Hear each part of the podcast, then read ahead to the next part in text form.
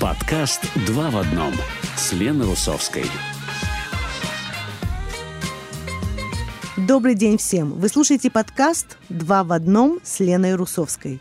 Наш подкаст знакомит вас с обширной деятельностью русскоязычной молодежи в Израиле и не только. Интересные герои, социальные сети, культурные тенденции, мероприятия, урбанизм, новая музыка, активизм и искусство. Итак, сегодня в нашем выпуске.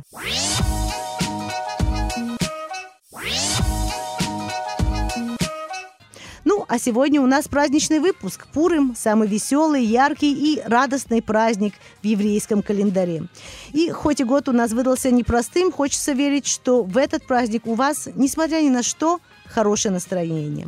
И надеюсь, что с помощью нашей сегодняшней программы оно поднимется еще больше. Итак, сегодня мы говорим о празднике Пурым, о юморе, о шутках, о стендапе и о хорошем настроении. С Юрой Муравьевым в его авторском уголке Юры мы поговорим об израильском юморе и о русском юморе, а также об искусстве стендапа, который набирает все больше и больше оборотов, особенно в России. У комикесы Ирис Либерти мы узнаем, как и почему она пришла в стендап, как она выбирает темы и что делать, когда рассказал шутку, а зал не смеется. Оля Вайнштейн, раввин директор организации «Проект Кеша», расскажет о героизме Вашти, об объективизации Эстер и о ее отношениях с Мордыхаем, а также о весенних праздниках других народов. С Федором Макаровым, основателем театра клоунады «Давай», мы поговорим о клоунаде и о судьбе клоутов. Это все нас ждет с вами сегодня. Будет разнообразно, ярко и интересно. Уголок Юры с Юрой Муравьевым. Добрый день всем! В эфире «Два в одном». У микрофона я, Лена Русовская, и мы начинаем наш праздничный выпуск, как всегда, с уголка Юры Муравьева. Юра, привет! Привет, Лена. Как твои дела? Э, прекрасно, весенние, прекрасные, светлые деньки. Супер, супер. Ну что ж, ваша семья готова к празднику Пурым, Юр? Э, ну, насколько можно быть готовы к празднику Пурим в данных обстоятельствах. То есть э, да, да. Никак. Да, да, к сожалению, карнавалов нету, но все равно как, какие-то маски для зума надеть, э, надеть можно. Ну, э, карнавальные маски, я имею в виду, не те, да. с которыми мы уже ходим больше года. Юр, Ты про... знаешь, зато настроение, зато настроение все-таки карнавальное. Да? заметить. Серьезно? Конечно. О, это Мне супер. кажется, у всех на улице все-таки не отнять вот это желание праздника, и много людей в костюмах. Это, конечно, очень радует глаз. Да, это радует, это точно. Я с тобой согласна. Юр, программа у нас сегодня праздничная. Пурим – самый веселый праздник в еврейском календаре. Все радуются, что Аман и его гвардия не истребили евреев в свое время.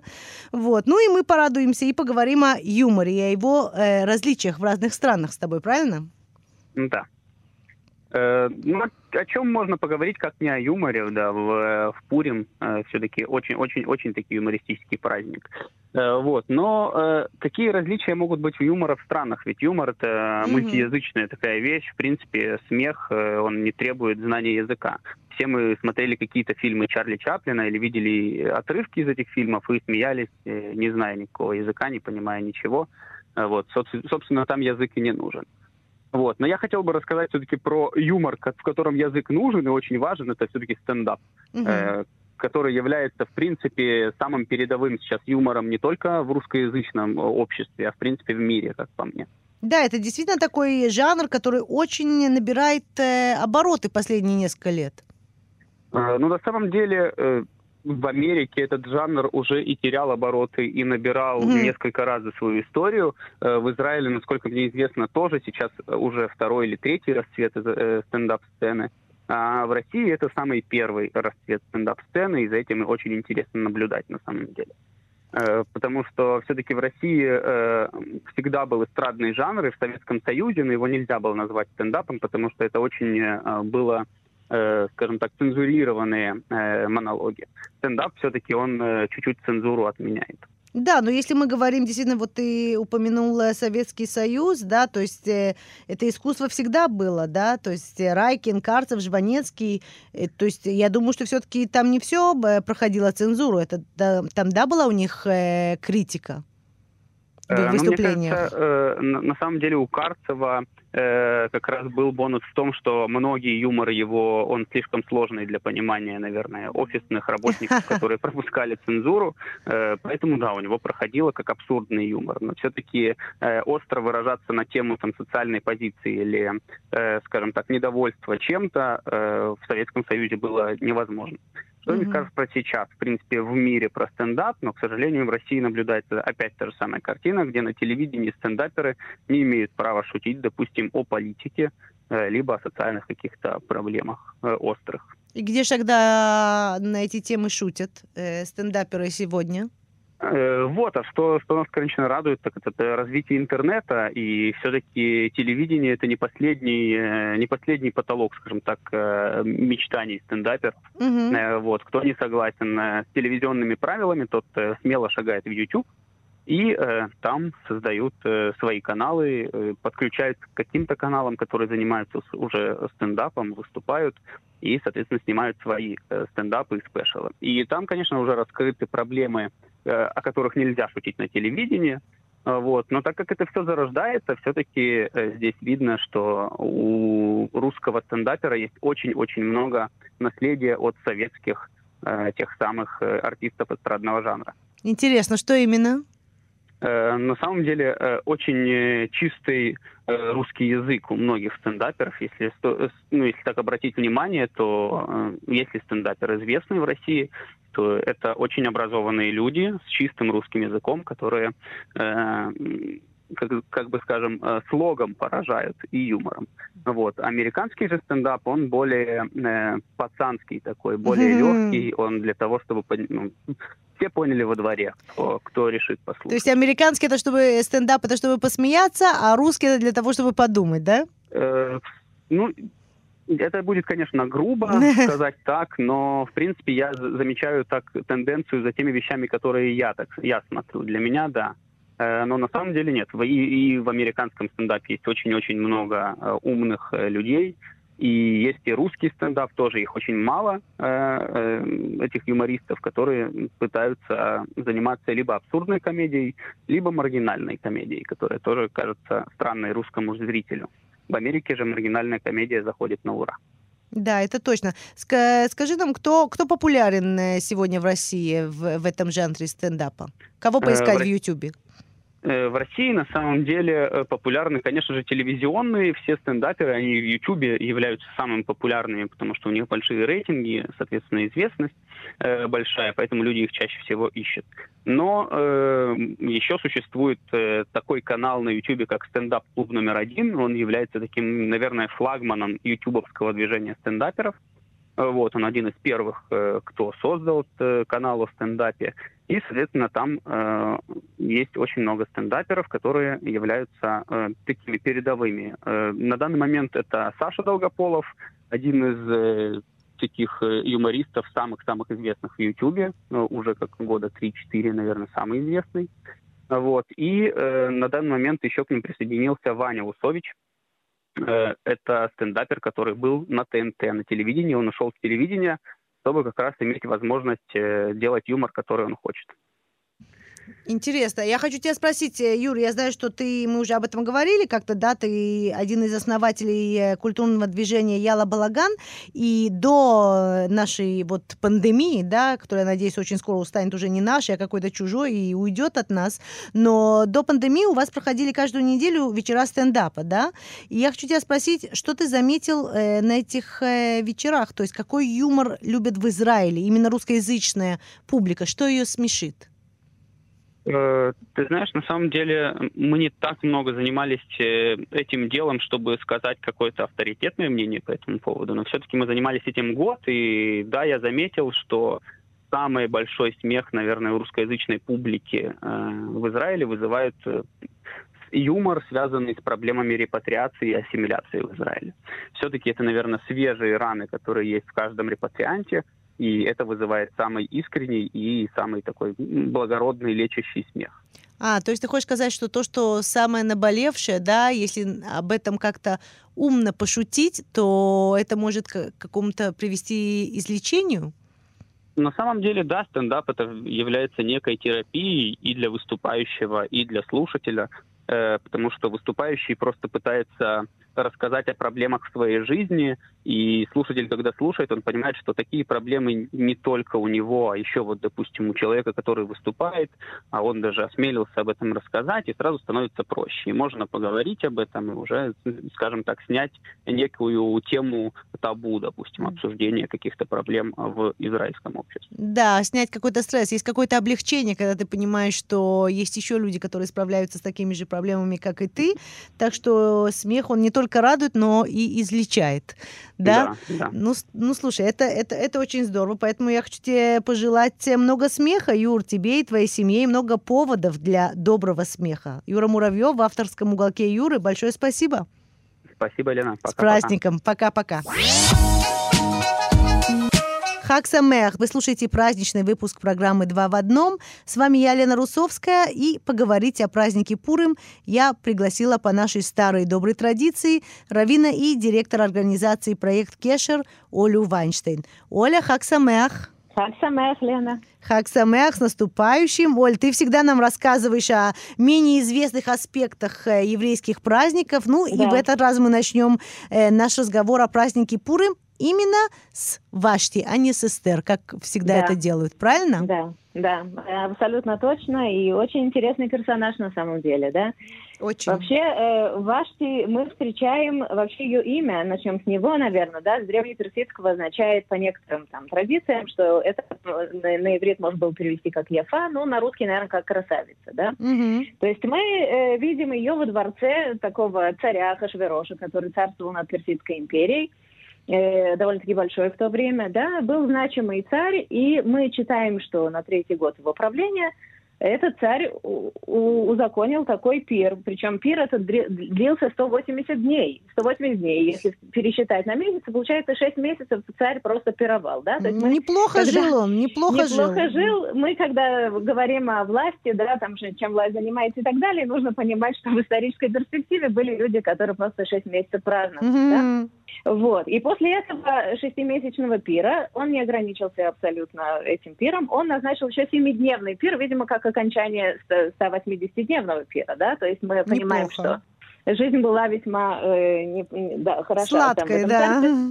И когда он уже всем своим министрам и сановникам, и гостям из-за границы, всем своим э, работникам его дворца показал все свои богатства, лилось вино просто там, mm-hmm. буквально из золотых бокалов, да, Э, шелка и, и драгоценности показывались, и военная мощь и так далее. Что нужно было показать последним номером программы? Естественно, красавицу жену. Да. Да, и красавица жена, как мы уже сказали, Вашти, вот тут она и э, понадобилась царю Хашверошу. И он посылает за ней своих э, евнухов.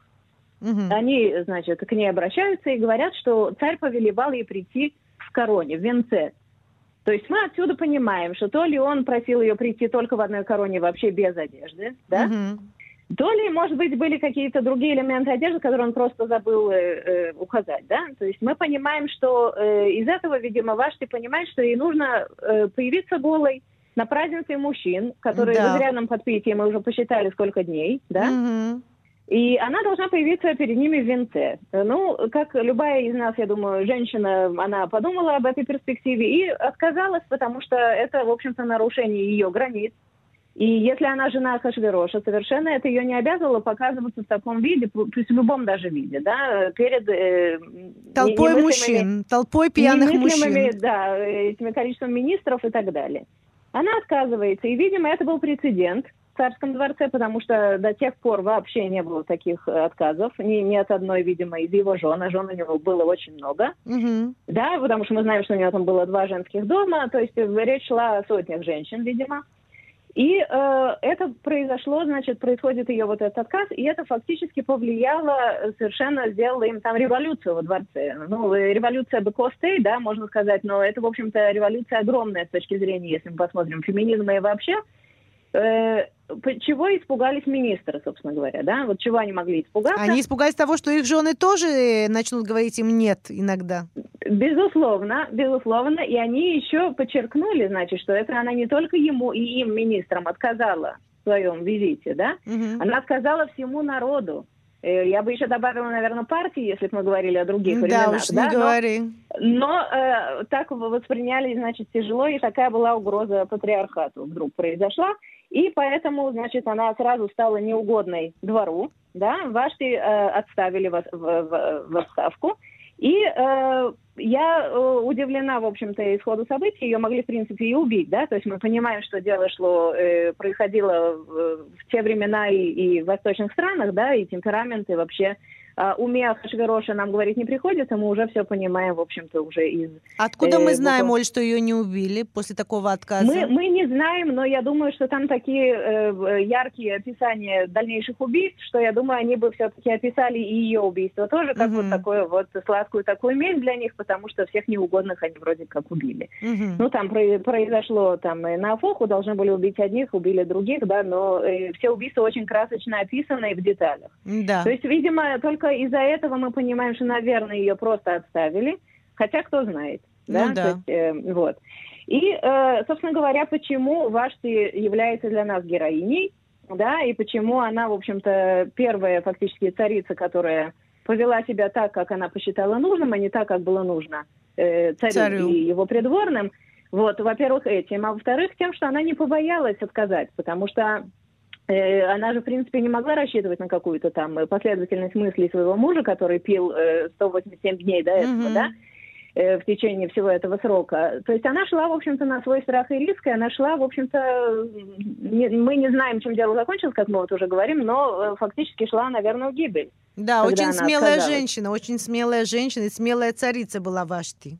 Абсолютно, абсолютно. И что происходит у нас в нашей литературе еврейской, да, раввинистической и так далее – Естественно, женщина, которая сказала нет мужчине, кем она может являться после этого? Ну, плохой э, женой. Плохой, да, плохой женой, не негодной женой совершенно, не, не хорошей, не еврейской Нега- мамой. Негативным персонажем в еврейской литературе. Абсолютно, абсолютно, и этим она и стала, то есть в Талмуде просто о ней можно, можно по ней комиксы рисовать, да, да. того, как ее изображали. И, в общем-то, это очень грустно, потому что действительно она-то боролась, в общем-то, за свободу женщины, что такое хорошее, за нормальное царствование нормального царя, но mm-hmm. не получилось, да? То есть в то время не оценили ее поступок, и, соответственно, наши э, комментаторы Талмуда, они, в общем-то, продолжили ту же самую линию, как и министра Хашвероша к сожалению. Да, это причем, обидно. Причем Ахашверош был не еврейским царем, да, но все равно они поддерживают его из-за того, что он мужчина и царь. Ну, в общем, тут очень интересно, как бы, да, солидарность у них возникла. Да, мужская солидарность они... такая вдруг с Ахашверошем. Да, и, собственно говоря, э, объявлен во дворце был сразу кастинг, да, тут, тут же нужно было, решено было поменять эту негодную жену да, на, годную. на более годную и кроткую жену, которая также будет красива, может быть, даже гораздо красивее, чем она. И был объявлен своего рода кастинг. Были разосланы такие письма во все области э, Персидской империи, что вот ищется новая жена на место Вашти. Угу. И э, происходит очень странное описание сюжета. Это такая преамбула перед появлением Эстер, естественно что нам пишется, что был такой Мордыхай, то есть у нас вообще во всех историях библейских, да, мы уже видели и в других праздниках тоже, преамбула всегда мужская, то есть мужская рамка у нас такая патриархальная. Вот мы перед, перед Вашти мы видим Хашвирош его министров, потом Вашти появляется, да, перед появлением Эстер мы видим, естественно, Мордыхая. Угу. И что у нас написано про Мордыхая? Написано, что он был из тех изгнанных евреев из Иерусалима, которые пришли, значит, вот в эту Персидскую империю, и вот у него была написано на воспитании была его фактически двоюродная сестра. Все говорят, что он был ее дядя, непонятно почему. Было четко прописано, что она Бат Додо, то есть как бы она дочь его дяди. Фактически она его двоюродная сестра, а в то время он взял ее на воспитание, поскольку она осиротела. У нее не было родителей, то есть фактически его дядя умер, да, и, видимо, жена его тоже. И он, как они умерли, написано, взял ее э, к себе домой как дочь. То есть, а Мордыхай, иврите... то есть Мордыхай это двоюродный брат Эстер, да? Двоюродный это ее дядя. брат Эстер, угу. да. Мы не знаем, какая между ними была разница в возрасте. Судя по всему, он, естественно, был старше, потому что как бы мы видим, как у них происходит этот диалог и вообще как развиваются отношения. Но тут некое, как бы, зададим себе маленький вопрос такой, да, зачем именно он ее взял к себе. Угу. И есть такой нюанс, что на иврите вот байт, да, бат и все, все вот эти с этим, с этим корнем связаны, да, бет-тав, они могут быть э, э, фактически интерпретированы как взял ее к себе в жены. Угу. То есть фактически не очень нам понятно, на каком она основании жила у него. Времена были бедные, он был фактически изгнан да, из Иерусалима, то есть был уже э, из, из тех евреев, которые были изгнаны, когда произошел Галут, да, да. с разрушением храма. То есть, ну, э, богатства там не было, он не был Хашверошем, да. И написано, что она была очень хороша собой. Соответственно, она была не замужем, да, иначе бы она не жила с, Мордыхаем. И он ее берет к себе домой непонятно в каком качестве. Вот тут тоже как бы зададим этот вопрос. То есть и, непонятно, э, какие отношения, собственно, были между не Мордыхаем и Эстером. Не очень. И когда приходит этот кастинг, значит, э, он, естественно, эту э, девочку, я, судя по всему, да, потому что ей, видимо, было меньше 12 лет, раз она там была не замужем. Замуж выдавали, если не, не, не получалось, то насильно, да, уже примерно в этом возрасте. Вот, 12-13 лет. То и есть она была совсем после... подростком, да? То есть когда да. рисуют, да, да это какие да, персонажи, персонажи Магеллат Эстер, это всегда такая девушка или молодая женщина, но она, да. видно, была подростком, если не сказать, подростком, если не сказать совсем девочкой. Ну да, но на Востоке это уже считалось, в общем-то, что она уже созрела для, в общем-то, более взрослой жизни, и мы тут не понимаем, какие между ними вза- взаимоотношения. То есть если мы читаем поверхностно, мы видим, что они звездные братья, а что уж там было, мы, нас там не было, да? Да. Вот. И она, естественно, поступает э, во дворец. То есть ее отбирают как одну из самых красивых тех, которые, в общем-то, они видели в других областях.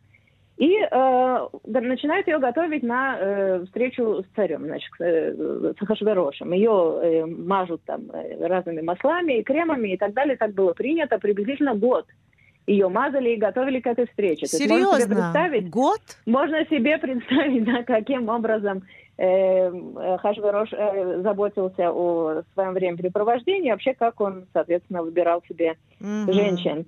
Вот. И она находится во дворце и более-менее слышит, что там происходит, да. Э, Мордыхай, естественно, туда не пускают, потому что он не придворный. И все это время, в общем, он сидит у царских ворот или же ходит между женскими этими домами и пытается узнать, как у нее дела. И написано, что он ходит каждый день. Что, в принципе, может нам немножко доказать нашу первую каким-то образом э, да, э, заданный наш первый вопрос, да. какие между ними отношения. То есть если бы она была его двоюродной сестрой, которая просто вдруг оказалась на его попечении из-за того, что умерли родители, то как-то странно он себя ведет. Mm-hmm. Казалось бы, должен радоваться и вроде как это самое, да, э, продолжать жить дальше. Но не тут-то было. Да. И э, происходит, опять же, тоже, ну, у нас патриархальная история, удивляться нечему. Конфликт между Мордыхаем и Аманом. Конфликт вызванный, по идее, Мордыхаем, но мы не будем его осуждать, у него были на это свои причины. Он не кланялся Аману как министру, да, то есть он не, вообще. И его народ спрашивал, почему ты не кланяешься, почему, чего тебе трудно. А мы, опять же, вспоминаем, что это Ближний Восток, да, то есть как бы, что это честь и, в общем-то, покаяние, они такие вот два таких параметра, по которым, собственно говоря, э, судится отношение с человеком, да. Угу. То есть вот проходит Аман, и ему раз не кланяются, два, три, и, в общем, он продолжает стоять, не двигаясь. То есть он э, фактически показывает ему свое э, негодование, не знаю, не, не, не принимает его как лидера. И люди ему пытаются помочь, его как-то уверовать, не, не, не тут-то было. И, в общем, Аман тоже доходит до своей точки кипения и повелевает убить его и всех, э, значит, евреев вместе взятых, да? То есть фактически конфликт завязался между Мордыхаем и Аманом. И, по идее, он должен был быть решен именно между ними. Ну, решили как убить мы... всех евреев, да? Под да? шумок. Да. Но, э, по идее, будь э, Мордыхай последовательным человеком. Если он вызвал этот конфликт каким-то образом, да, он знает, что он не находится у себя дома. Он знает, что он не, не живет в своей стране, да? Mm-hmm. И, в принципе, если он это вызвал, он должен был каким-то образом этот конфликт решить. Оля, у меня, так, у меня такое ощущение, что тебе не очень нравится персонаж Мордыхая. Э, есть, может быть, да, такое, такое ощущение у меня тоже, поскольку он мне напоминает э, каким-то образом вот и ту историю, когда Авраам э, со своей женой попали в Египет, угу. и Авраам сказал своей жене, ладно, мы представим тебя как мою сестру, чтобы, не дай бог, меня не убили. Да. Да, то есть вот, вот примерно такая же ситуация у нас здесь, угу. на Персидской империи. Да, да, то есть э, прикрываться за женщиной. Да. И, соответственно, роль Эстер у нас получается, в общем, она, э, как, как называется, выбрав такой, такой путь сам, самолично, то есть сама она не выбирала, но она таким образом попала во дворец и стала фактически э, солдаткой на службе безопасности народа Израиля внутри mm-hmm. этого дворца. В конфликте, который, в принципе, мог разрешить сам Мордыхай и, в общем-то, не стал этого делать по видимым причинам, да? Мгм. И И, вот.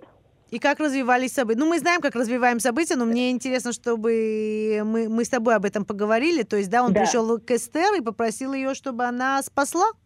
Э, Да, безусловно, и это очень удобное как бы, положение, да, в общем-то, уже есть женщина, которая, в общем-то, находится в этом дворце, так зачем вроде как стараться? Мгм. И нужно убедить ее сначала, что она, во-первых, на службе народа, да, то есть она ей тут фактически говорит, что если ты думаешь, что, э, что твоим бездействием сейчас все может закончиться, то нет. Спасение это к евреям придет из другого места. Вот, но ты подумай, ты же все-таки для этого, наверное, не для этого ли ты стала царицей, не для этого ли момента, да? Мгм. То есть он ее фактически э, настраивает таким образом, что вот есть всему э, как бы э, всего есть Причина. воля Божья, причина, и да, и следствие. В общем, ей это все нужно каким-то образом разбирать и устраивать так, чтобы все-таки еврейский народ и сам Мордыхай, да, э, возьмем это в скобки или не возьмем, были спасены. Вот. И э, после таких слов она, естественно, не может, э, ну, то есть она не Вашти, да, мы уже понимаем, что она другая, другого рода героиня, и она не может отказать ему, она не может сказать ему, Мордыхай, ты знаешь, ты сам этот конфликт начал, пожалуйста, реши его, я здесь не могу своей жизнью рисковать. Да. Она не говорит этого, она просто повинуется и говорит, хорошо, поститесь за меня три дня. Тут первый раз, когда есть какое-то обращение к Богу вообще в этой, э, в этой истории, потому что, как мы знаем, здесь фактически Бог не присутствует. Мы знаем, что здесь есть Эстер по ним, да, созвучно с, именем Эстер. И э, все ее придворные и еврейский народ постятся вместе с ней три дня. Кстати говоря, э, не знаю, кто бы мог сегодня поститься три дня, но э, вот есть у нас такой Танит Эстер, который, да, который перед наступлением Пурима эм, мы э, постимся, да, то есть вот есть, есть такой, он с утра начинается и до наступления праздника, э, как правило, во всех городах, кроме Иерусалима и, и других э, городов, э, обнесенных стеной. Вот, ну, то есть, в общем, есть какая-то вот э, связь, вдруг приобрело все это ее местонахождение, да, вот в этом э, дворце, э, приобрело какую-то такую божественную эм, Божественный смысл, то да, и смысл такой умысел. глубокий, и глу- Да. глубокий смысл, да. Да. И, в общем-то, происходит то, что происходит. Она, несмотря на то, что ей невозможно было войти до того, как э, сам бы ее позвал, она пренебрегает этим правилом, она же по- помолилась, попастилась, и на свой страх и риск идет, э, одев, кстати, царское написано, царское облачение, она идет к нему и э, просит об аудиенции, и там дальше происходит, соответственно, пир, и там э, меняются все, происходит это на Афоку, да, все, что должно было случиться с евреями, случается со всей Персидской империей, да, и, естественно, с Аманом, с его сыновьями и так далее. То есть это, мне кажется, уже очень там сильно утрирован конец, да, но уж если мы говорим о победе, то победа должна быть полной. Да, полной победой. Э, Вот. Но смысл-то в том, что, в принципе, э, в принципе, действительно произошло здесь использование Эстер, использование ее красоты, объективизация ее, безусловно, потому что ее два раза отправили к, к Хашвирошу, понятно зачем, да, то есть э, средства были понятны, и понятны и Мордыхаю, несмотря на то, что он был ее или двоюродным братом, или кем он ее был, но, в общем-то, мы понимаем, что, э, в отличие от Вашти, она э, решила использовать, ну, в общем-то, видимо, в то время, в том месте не было у нее других шансов и других вариантов. Да, тем более, что она совсем была э, девочкой или даже как подростком, да, можно сказать, так что действительно Да. у нее не было других э, каких-то возможностей, и особенно, конечно, сказать нет, да, как это сделала Да. Вашти, тем более, что мы не, то, не, не знаем, что, что с Вашти произошло после этого.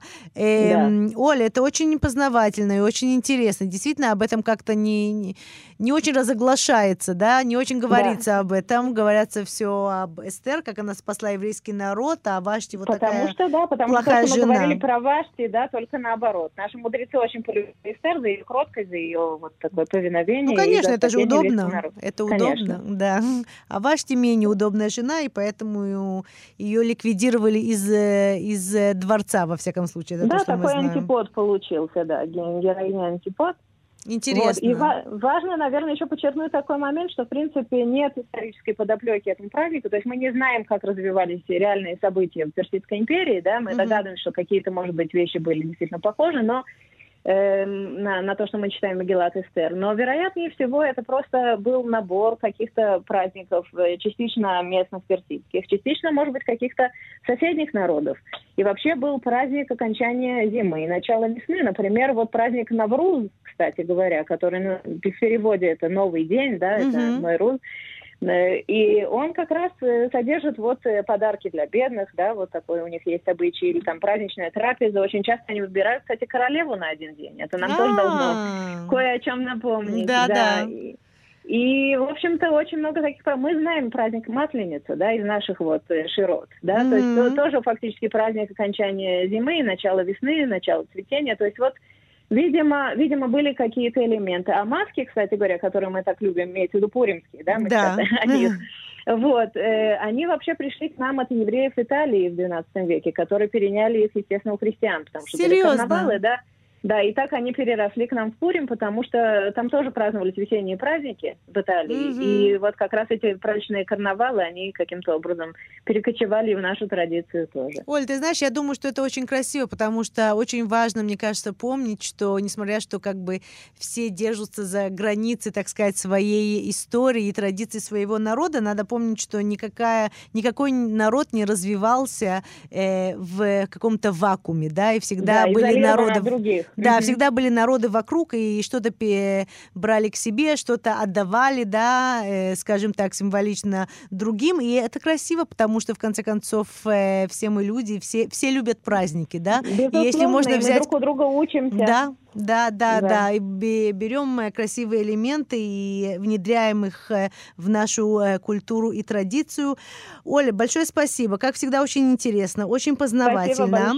Я желаю сладкого и доброго и веселого праздника Пурым. Оля Вайнштейн, раввинный директор организации «Проект большое. Кешер». Большое спасибо. До свидания. Спасибо, до свидания. В эфире «Два в одном». С вами я, Лена Русовская, а со мной комикеса и сценарист из Тель-Авива Ирис Либерти. Ирис, привет. Приветики всем. Привет, привет. С праздником. Как твои дела? С праздником хорошо, праздничное настроение. Супер, как и надо, по-другому никак. Ирис, у нас сегодня праздничный выпуск, и мы говорим о юморе и о шутках, смешных и не очень. И мы с Юрой Муравьевым говорили сегодня о стендапе в России, в Израиле. А с тобой я хочу поговорить, потому что ты занимаешься этим э, жанром искусства, и уже два года, да, ты выступаешь э, э, в сфере стендапа? Да, я пришла два года назад в стендап как раз э, к Юре в Яла Балаган угу. где-то два года назад. А как ты, как ты узнал? То есть тебе всегда это было интересно? Ты следила за этим жанром? Или вот просто так вдруг захотелось выступить перед людьми и посмеяться? Абсолютно нет. То есть я вообще практически до того, как э, стала выступать, вообще ничего не знала об стендапе. Это произошло как-то спонтанно, потому что я всегда считала, что это какой-то ну низкий жанр вообще, э, там не знаю, э, ТНТ для тех, кто смотрит Дом 2. Mm-hmm. И я никогда не смотрела. То есть я в Москве там э, занималась э, современной драматургии, современным театром, допустим, в центре Мейерхольда, и там где-то были уже мастерские стендапа, очень известные, но для меня это был какой-то белый шум, ненужная информация, я даже вот э, даже никаких поползновений интересоваться этим не было. И что же произошло а, здесь в Израиле? Ну вот, у меня появился муж. То есть ты приехала в Израиль, появился муж, и пришлось об этом шутить, да? Э, появился муж и, в принципе, показал мне стендап. Э, не, не самого лучшего качества, э, но и у меня сразу какая-то возникла такая мысль, что вот а я могу лучше, и я сразу вот написала Юре. Угу. И буквально практически сразу узнав только, что такое стендап, сразу пришла на сцену, еще вообще не знаю. И только потом я уже узнала, что есть и более интеллектуальный стендап, и что э, можно было и так, и так, э, и уже стало как-то э, понимать, во что я, в принципе, ввязалась, так сказать. Как интересно, а не было страшно вот первый раз выходить на сцену перед людьми и, ну, рассказывать какие-то, может быть, личные вещи, личные, личные темы поднимать? Не было страшно? Ну, дело в том, что у меня была такая достаточно тяжелая жизненная ситуация и такой, как бы, творческий кризис, и я уже не занималась сценариями давно, и у меня это был какой-то, ну вот, э, выход, чтобы как-то вот вырваться. Э, и мне, наоборот, показалось, что стендап — это что-то легкое, потому что, ну, это что-то, что можно сделать быстро и получить какой-то быстрый результат, да, в отличие от э, сценариев. И для меня это стало какой-то вот отдушиной и возможностью вырваться из э, депрессивных состояний и все такое. Ты знаешь, это очень интересно, что ты поднимаешь эту тему, потому что вот мы как раз с Юрой говорили тоже о том, что вообще смех, э, шутки, стендап это может излечить, да, это может излечить как и людей, которые этим наслаждаются, слушают, а также тех, которые выходят на сцену, и вот действительно ты это подтверждаешь э, своей историей. А, Ирис, о чем, о чем ты рассказываешь в своих текстах, в своих выступлениях? Какие какие темы ты поднимаешь? Темы личного характера или какие-то политические, социальные темы стоят э, в основе твоих э, выступлений? Ну, вообще темы разные. Э, то, что волнует тебя в данный момент, вот это такое же достаточно минутное искусство. Ты загорелась, у тебя что-то возникло, и ты написала, и хорошо, если быстро можешь перенести это на сцену. Конечно, в условиях пандемии с темами стало труднее, потому что ну, если ты особо ни с кем не общаешься, у тебя нет каких-то событий жизненных, mm-hmm. ну, то о чем писать. То есть тебе нужно что-то, э, чтобы... Чтобы что-то происходило. Да, чтобы тебя что-то зажгло. Но у нас есть люди даже, которые там э, спорят э, об экономических и политических э, вещах там на форумах, э, и потом могут сделать из этого стендап. Поэтому, в принципе, стендап можно сделать абсолютно из всего. Главное, чтобы это тебя действительно волновало. А, сейчас, конечно, с протестной активностью после там митингов за Навального э, политических шуток стало больше у всех. Э, но в принципе у меня тоже есть политические шутки, ну э, в том числе про местную политику, не только как про российскую, и какие-то тоже вот актуальные реалии. Э, ну и э, личные темы тоже. Ну, нужно прийти к этому, чтобы вот хорошо смеяться над своей болью, то есть постепенно это развивать. Да, это не сразу, наверное, да, можно прийти там и сразу о самом наболевшем рассказать, еще над этим посмеяться вместе с залом. Ну, у меня это все происходит постепенно, то есть э, какие-то э, темы я стала поднимать уже после того, как они ушли из моей жизни, только тогда я там решилась.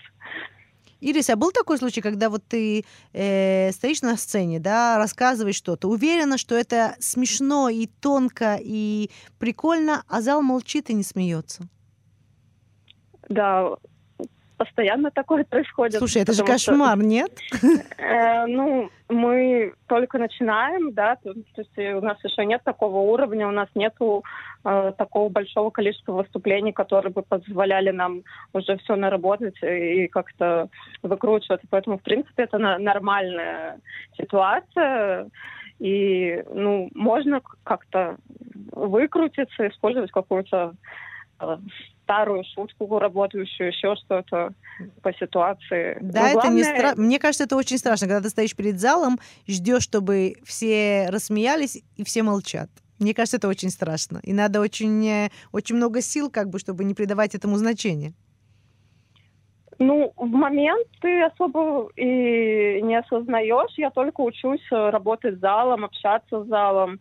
И в принципе, главное вот не волноваться и делать это снова и снова. И постепенно все-таки я считаю, что мастерство у наших комиков и у меня лично растет, то есть по сравнению с тем, как я пришла. Это очень здорово. Это очень здорово видеть э, свой личный прогресс э, в каком-то жанре. Ирис, я хочу тебя спросить, где можно следить за твоими выступлениями или выступлениями э, знакомых, молодых стендаперов и так далее? Ну, вот Юра, наверное, вам сказал, что есть Яла Балаган. Да, мы об этом я, говорили. Я, да, и что есть э, группы в Телеграме, в Фейсбуке и так далее и, и там есть информация там о можно выступлениях. И я надеюсь, что скоро будут открываться заведения, и все это вернется в в прежнее русло. Да, будем, э, будем надеяться. Комикесса и сценарист Ирис Либерти, большое спасибо, удачи и много смеха, смеха и шуток. חג שמח. До свидания. Всего хорошего, bye-bye. Добрый день всем. Спасибо, что присоединились к нашему праздничному выпуску программы «Два в одном». Мы говорим сегодня о празднике Пурим, о смехе, о комедийном искусстве, о стендапе и о клоунаде. С нами Федор Макаров, драматург, актер, циркач и основатель театра клоунады «Давай». Федя, с праздником Пурым! А, вас также? Да. Да, мы, несмотря ни на какие э, события во внешнем мире, продолжаем э, веселить и смешить всех, э, разъезжаем по Израилю с нашей э, телегой э, полной счастья и смеха. А что это за И- телега такая у вас? Значит, когда началась корона, мы не стали приунывать, а мы просто решили, что мы наш театр, который обычно у нас э, внутри, мы его Мгм. просто возьмем и вытащим наружу. Э, поэтому мы купили такую замечательную ну, телегу, прицеп. И э, вот, вот уже значит, с праздника Суккот до Хануки включительно мы без конца ездили по всей стране. Потом нас прикрыли на январь. И вот опять же значит, к Пуриму мы опять взбодрились и Ага. опять ездим, всех смешим. А где вы смешите? На улице? Где ваши выступления проходят сейчас? Да, наше выступление проходит, э, ну, там, например, э, Гиватайм, Флорентин и на севере, это самое, в э, Безгаве, М. э, в разных маленьких и больших местах. Интересно, Федя, у меня вопрос. Вот мы сегодня много говорили о э, искусстве стендапа, а искусство быть клоуном. Какие качества должны быть у, у творческого человека, чтобы он был хорошим клоуном? И что такое хороший Ну, клоун вообще? Во-первых, это должна быть открытость и наивность, и искренняя любовь ко всему миру. Потому Любовь что- ко всему миру во время пандемии, как это, как это проходит, как проплывает, э, как протекает любовь? Э, Ну, дело в том, что клоунов, клоунов утопить очень- сложно. Даже если привязать к их ногам э, гири, они все равно всплывут. Потому что клоуны по мере, по своей натуре, они не верят ни в чем плохое, а верят во все хорошее. А это по- получается оставаться таким э, оптимистом по жизни тоже? Или только во время выступлений вы такой? Э, ну, просто дело в том, что для меня сцена это как бы самая лучшая э, часть моей жизни, поэтому я стараюсь, э, чтобы эта лучшая часть моей жизни была, эм, скажем, 90% моей жизни, а остальная обычная бытовая жизнь, где посуду помыть, там э, э, еду приготовить, она тоже была веселая. Но не самое главное. Поэтому мы стараемся, чтобы у нас всегда все было весело. Даже если постирать носки, все равно с удовольствием. Все равно, все равно с удовольствием. Э, Федя, у меня к тебе такой, э, такой вопрос. А вот э, всегда говорят, что клоуны, они веселые. А как, а как же проходит и протекает все это у клоунов, которые более мрачные? Ведь, ведь есть такие мрачные клоуны, да, которые не смеются. Ну, например, э, Бастер Киттону, ему предложили контракт э, когда-то в Америке, э, что вот если он не будет вообще никогда улыбаться, то ему, согласно, будут платить. А вот если он начнет улыбаться, то не дай бог. Но это был Бастер Киттон, и он действительно замечательные фильмы снимал сто лет назад. Да. А, А сегодняшние но, клоуны все веселые, да, вы хотите сказать? Клоуны это, как сказать, это индивидуальности. Каждый у него своя индивидуальность. Некоторые кислые, некоторые сладкие, М, некоторые с поперемен- с попеременным успехом. Понятно. Ну, вот э, мы стараемся, поскольку как бы чем мрачнее э, ситуация, тем мы веселее, потому что мы понимаем, что нужно вытягивать всех на какую-то более радужную э, э, высоту. Да. И поэтому я думаю, что мы это сделаем. И получается, получалось вот э, за последний год э, поднять людям настроение, несмотря ни на что? Абсолютно. Мы сами вообще удивились, потому что мы начали наше вот путешествие по Израилю с Мадиина, где люди живут как бы в домах, и люди просто высовывались все, значит, в окна и страшно возбуждались от того, что что-то вообще живет на улице. Да, это мешало. Да, да.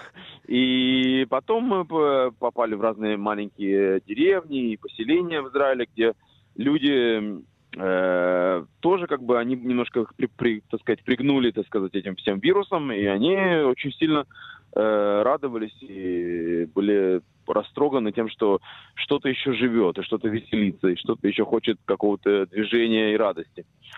Поэтому да, это напол... получается. Да, это наполняет силами. Э, Федя, хочу тебя спросить, вот жанры клоунады, пантомимы, кто, кто их публика? Можно как-то разделить, кому это больше по душе, кому менее, например, детям или взрослым, русскоязычным или без разницы? Ну, наши спектакли мы всегда ориентируем на всю публику, безразлично какого возраста люди, потому что в наших спектаклях, как правило, есть а, много уровней э, смысла. Мгм. Э, то есть есть то, что смешит детей, есть то, что смешит взрослых, есть то, что смешит пожилых людей. Поэтому нам совершенно все равно, как бы, кто приходит, ну, просто наш спектакль читается всегда для разных слоев населения по-разному. Э, в том числе люди, которые, ну, не знаю, там, э, евреи, арабы, русские, французские, нам Мгм. совершенно все равно, потому что у нас весь юмор наш, он без слов. э, Универсальный, универсальный юмор такой. Да. Здорово, здорово. Федя, а где следить за... Как, как мы можем узнать, куда вы приедете в следующий раз, и где вас э, увидеть, и насладиться, и поднять себе настроение? Э, Надо посмотреть, значит, э, в интернете, э, поискать «Давай». «Давай» — это название нашего театра. То есть это Мгм. D-A-V-A-I по-английски. э, Или по-русски «Давай» и с точкой в конце. Э, И есть в Фейсбуке, есть в Инстаграме, есть сайт. Все это всплывет и обязательно вас направит. То есть все онлайн, э, можно следить э, за вашими представлениями. Федор Макаров, основатель театра клоунады «Давай», большое спасибо, хорошего настроения и с праздником! Вот, я вам тоже желаю. Обнимайте друг друга и не кисните. Супер, спасибо большое, всего хорошего. До свидания. Bye-bye. Наш выпуск подошел к концу. С вами была я, Лена Русовская, автор и ведущая подкаста «Два в одном». Спасибо, что были с нами. Надеюсь, вам понравилось. Подготовить выпуск мне помогла наш продюсер и музыкальный редактор Лина Липкин. Всего хорошего. Встретимся в следующем выпуске подкаста «Два в одном».